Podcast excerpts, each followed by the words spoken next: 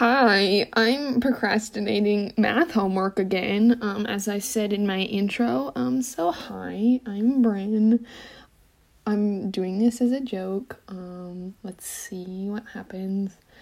But something I thought about today. So I was like petting my dog, and you know how he has like floppy ears. They're like little triangle ears, you know.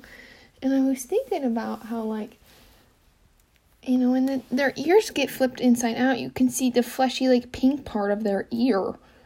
And I was just thinking, like, wouldn't dogs look so weird without ears? Like, if it was just like a hole on their head? Like, my dog would look really freaking weird. Like, if he just had like two pink, fleshy holes on his head. I'd still love him. But, I mean, what would he do if he had an itch? Like he it hurt his ear hole. What would he do? uh, I don't know what this is.